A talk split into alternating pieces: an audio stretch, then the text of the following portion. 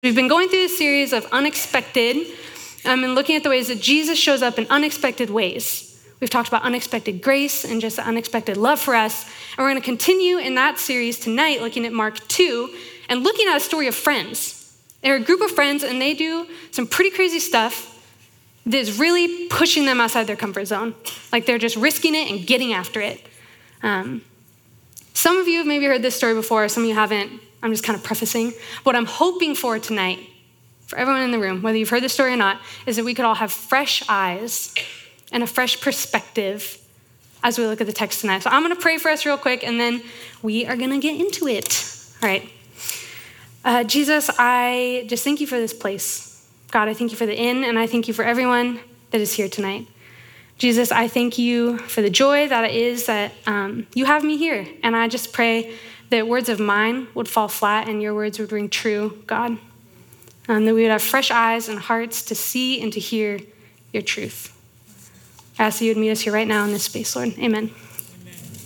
Awesome. So we are going to put the text up on the screen that Isaac just read for us. Um, it's Mark 2, verses 1 through 5. And so this is, we're going to read it again. This is how it goes. Um, it says, When Jesus returned to Capernaum several days later, so he'd been traveling around, the news spread so quickly he was back home. Soon, the house where he was staying was so packed with visitors that there was no more room even outside of the door. While he was preaching God's word to them, while he was teaching them, four men arrived carrying a paralyzed man on a mat. They couldn't bring him to Jesus because of the crowd, because it was so overflowing.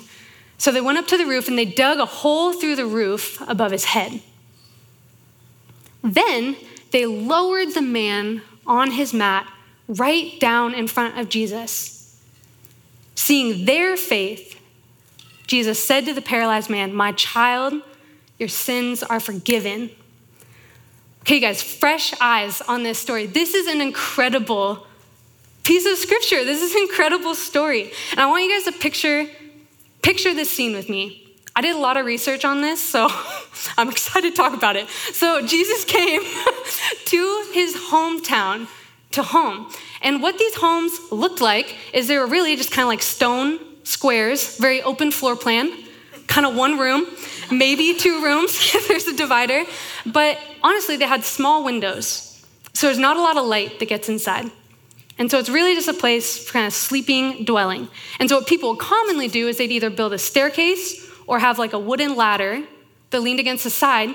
And on top for the roof, what they would do is they'd put big beams down and then like layer it with like twigs and palms and leaves and dirt and mud and let the sun dry it so it would like compact and then do it again and let it dry and it would compact and they had they would like smooth out stones and roll them so it was flat and it was like this mass of like concrete roof just filled with mud and dirt and sticks and all that and so that's that's what Jesus, that's the scene that Jesus is in. And people would do that so that they could have an additional place to dwell.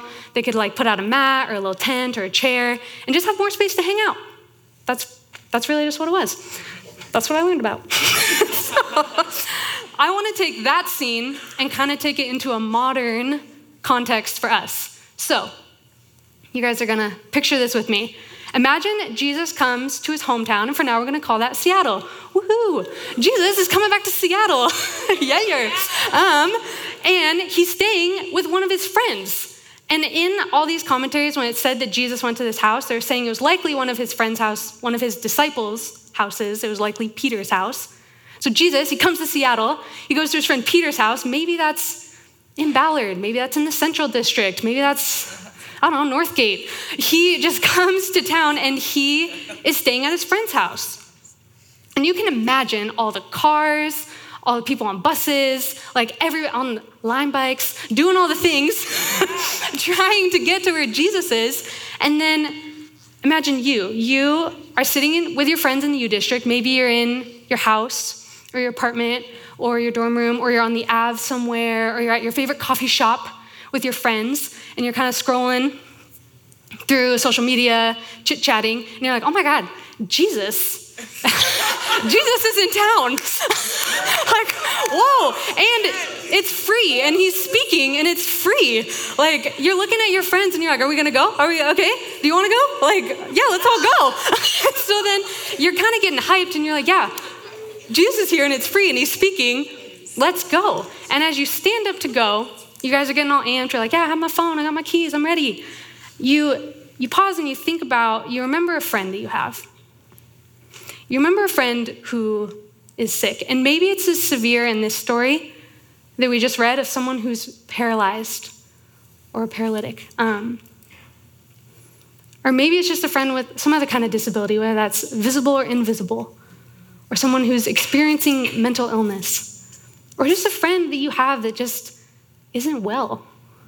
They're experiencing brokenness or pain. And you think about that friend, what would you do for them if Jesus literally came to town? And part two of that question is what would be your expectation of Jesus in that moment when you showed up with your friend? I think we could all in this room stack hands, kind of that we would hope on some level to see some sort of healing, to see some sort of relief, to see some sort of just like aha moment or a breath for that person. But what does Jesus do? And this is where we see the unexpected. I'm not going to put the text on the screen, I'm just going to kind of read Brooke's version of the rest of this story. And Jesus, I mean, we read this. It says that the man was before him and he said, My child, your sins are forgiven. And then the story goes on to say that the people in the crowd, it was a packed room, hard to imagine, it was a packed room, and the people were thinking in their heads, they looked at Jesus and they were like, Who is this guy? Who does this guy think he is? That he can come in here and forgive sins. Like, we all know only God can do that, so who does this guy think he is? That's what they're thinking in their heads. And Jesus is standing there and he knows what they're thinking. He knows, and so he says out loud to them, He says, Which is easier for me to do? Is it to say to this man, Your sins are forgiven? Or is it to tell him to get up and walk, but to prove to you that I am the Son of Man? And that's the first time he uses that statement about himself. And that's a powerful, bold statement. He says, So that you know I'm the Son of Man. And he looks at the man, he tells him to get up and walk, and he does.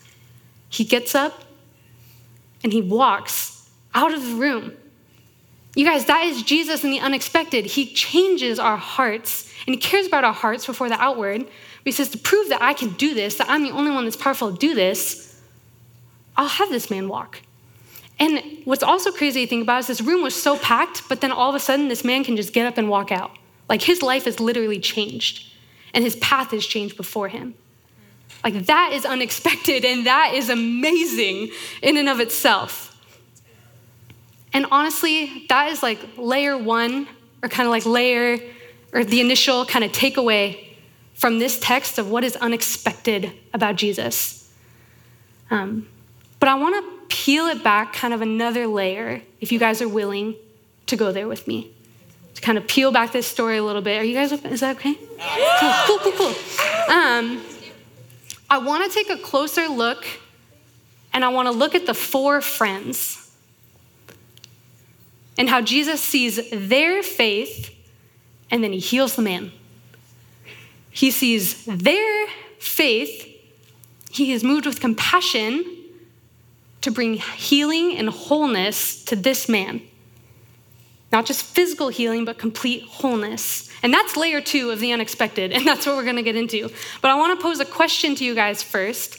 It's kind of a hypothetical one. Um, how many of us, myself included, have ever thought about God or thought about faith um, and kind of thought, oh, if this, if this thing was meant to be, God would just make it happen.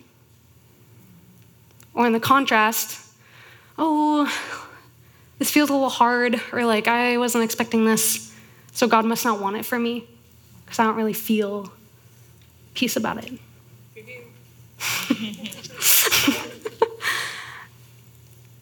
Honestly, this could be an example. This could be like a broken friendship or relationship. If God wanted this relationship to be reconciled, if He wanted things to be right, then they would come to me first. Or this is this is a feeling I or thought process I feel like I've had with either when I was in college or now with my roommates. It's just like, okay, there's something going on between me and a roommate, and I'm like, okay, God, if you want a conversation to happen when I walk out of my room right now, they won't be on their phone, they'll be done with their dishes. It'll be like the perfect passing moment where I can be like, oh, great, now we can talk. But like, I don't know if I'm the only one that's ever thought that of like, hey, God, if you provide this specific moment, then I know that this is what you have for me. And like that, that's just such an interesting thought that we crave that peace. We crave peace between one another and in ourselves, but this idea of acting on it is kind of flipped. And I guess how many in the room, you don't have to raise your hands, again, hypothetical. How many in the room want to feel peace in your life? I believe we feel peace when we act and make a decision. And when we make a decision with Jesus, we have peace with Jesus as well. We receive peace from God when we step in and trust the process. I believe our culture has kind of perpetuated this idea of don't act on something until you feel peace about it. When in reality, we feel peace and health and wholeness when we step in and trust Jesus in the process and trust that He is good and that He will bring peace regardless of what we think the outcome should be. The point is not about the outcome, it's about partnering with Jesus and feeling that peace with Him. A quick story I think about for myself that happened a few weeks ago. Um, tiny little backstory. So, a year ago, my best friend Meg moved back to Colorado. And so we've been long distance best friending for the past year, and it's going pretty good. but sometimes it's hard. And uh, we had a little hiccup a few weeks ago, as most friends do.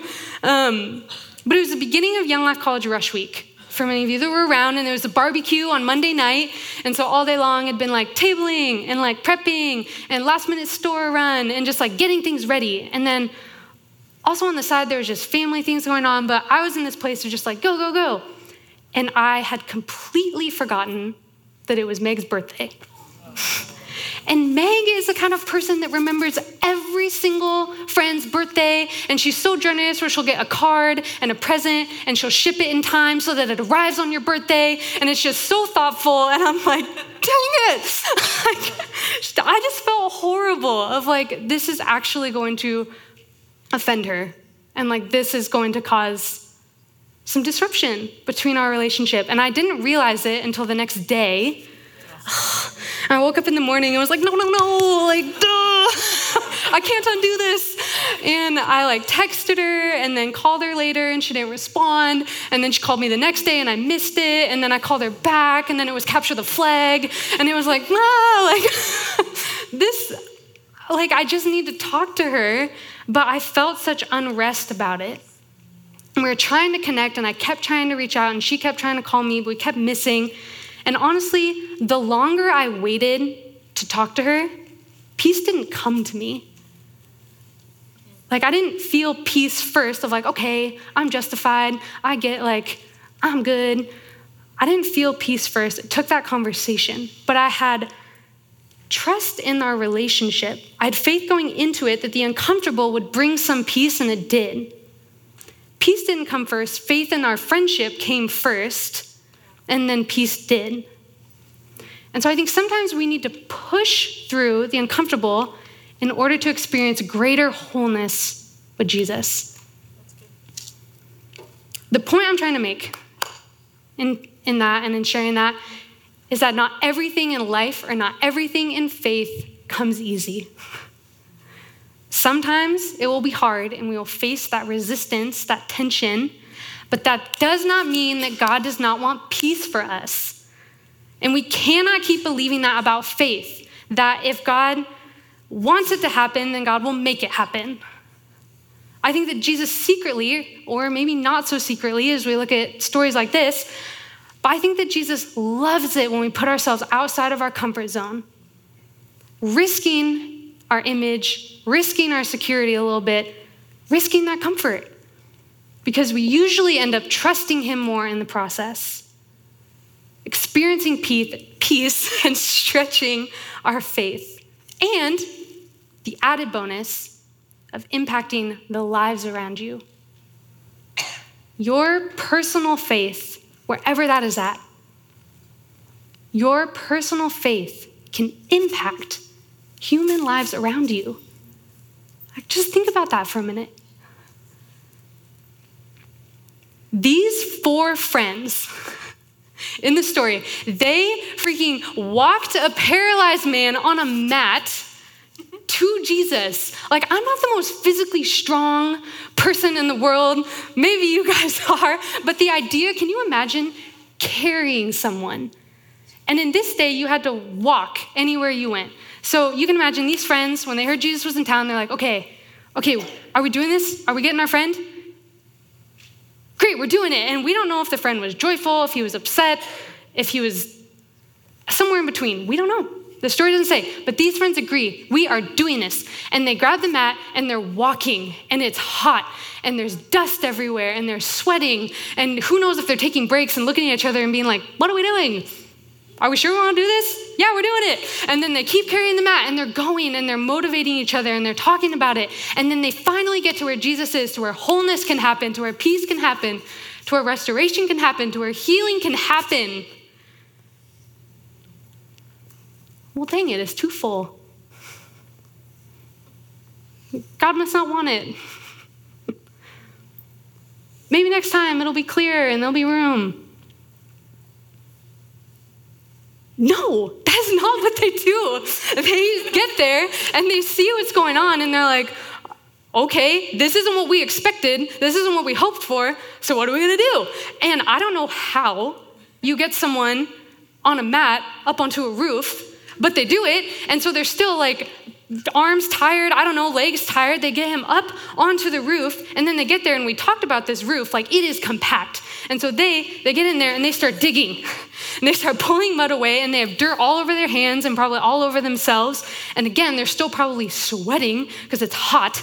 And they're like pulling through and then you have to imagine they get to a moment where they're now making eye contact with someone. like how uncomfortable. like and who knows how the crowd was? Maybe they were like mumbling to each other. Maybe they're shouting, like, cut it out. Or maybe they're silent. We don't know. But you have to imagine, like, one of those friends is like, oh, this is uncomfortable. Like, what is this person thinking of me right now? Honestly. Like, what are they thinking of me? I'm making eye contact with them, tearing through a roof. But they don't stop and they keep going and they're getting dirt all over them. And then they finally get the hole big enough where then, again, I don't know how, maybe they had ropes on them, I don't know, are able to like lower this guy down through the roof, lower him all the way down to his at the feet of Jesus. And I imagine the four friends just kind of standing there, like, what's gonna happen? like, I don't know. And then the man was first forgiven healed on the inside, healed on the outside, and walked out of the room. And I have to imagine in that moment, as the man walked out of the house, I bet all doubt left their minds of should we do this? And they had that peace of I got to partner with Jesus and witness this amazing, amazing story. They risked their image of what are people going to think of me? they risked going outside their comfort zone of like, this is hard to carry someone on a mat in the sun for a long time. and they experienced peace through acting on their faith, not just for themselves, but also on the behalf of somebody else. I believe our faith requires some action. And as I say that, Believe me, I'm also one of the biggest advocates of self care. I'm a huge proponent of like rest and receive and reflect and know. And in the past three weeks in this series, we've been talking about the unexpected love of Jesus, how much he adores you, and the unexpected amount of grace and what that means that you can just be with Jesus and be seen and be known and be enough. And I want everyone in this room to receive that, to rest in that, to reflect on what does that mean to me. But I think if we stop there, if we stop with just receiving then we're missing some of it. So if you've checked out at all, tune back in. This is what I want you to hear is that Jesus desires for you to be whole and to have peace. And that may require you taking steps into the uncomfortable and having faith with some action behind it. Jesus does not require it. Everything about him accepts us as we are, everything about him loves us as we are. But the invitation remains for us to take ownership of our faith and trust him in the unexpected and uncomfortable moments. I believe it grows us, it challenges us, and I believe leads us to greater faith in experiencing Christ. And I'll be completely honest with you guys right now. I was uncomfortable preparing this message. I'd love to just sit in the first part of what we talked about of like, Jesus heals us. and he gives us community. He gives us people that walk alongside us. He sees us for who we are and he heals us on the inside and he gives us new life and we can walk out of a room in a new identity that we didn't have before. And if that's what you hear tonight and if that's what you need to hear tonight, then praise the Lord. Hear that. That is truth. But I also believe there's a greater call for some of us in this room to not fall into the thinking that life happens to us, but that we get to take part in life. And we get to take part in life with Jesus, and we get the joy of partnering with Jesus. And when we do, we experience greater wholeness and peace in Him. So I hope that out of those unexpected things that we looked at tonight, that you're able to see Christ and be moved into action for what that looks like for you in your faith. All right, please pray with me. Jesus, I thank you for this night. I thank you just for everyone in this room. God, I pray that we would all know and believe in the goodness of your grace, in the cross, God, and that you came to give us life and life to the full. I pray that with um, that truth comes in awareness of our own faith and how we trust you, God. I pray that we could all be moved to take steps in our faith that move us through receiving and into participating in your grace. God, you are good. You love us as we are. And Holy Spirit, please come meet us here and give us vision for our lives, how to say yes to your invitations. It's in your name that we pray. Amen.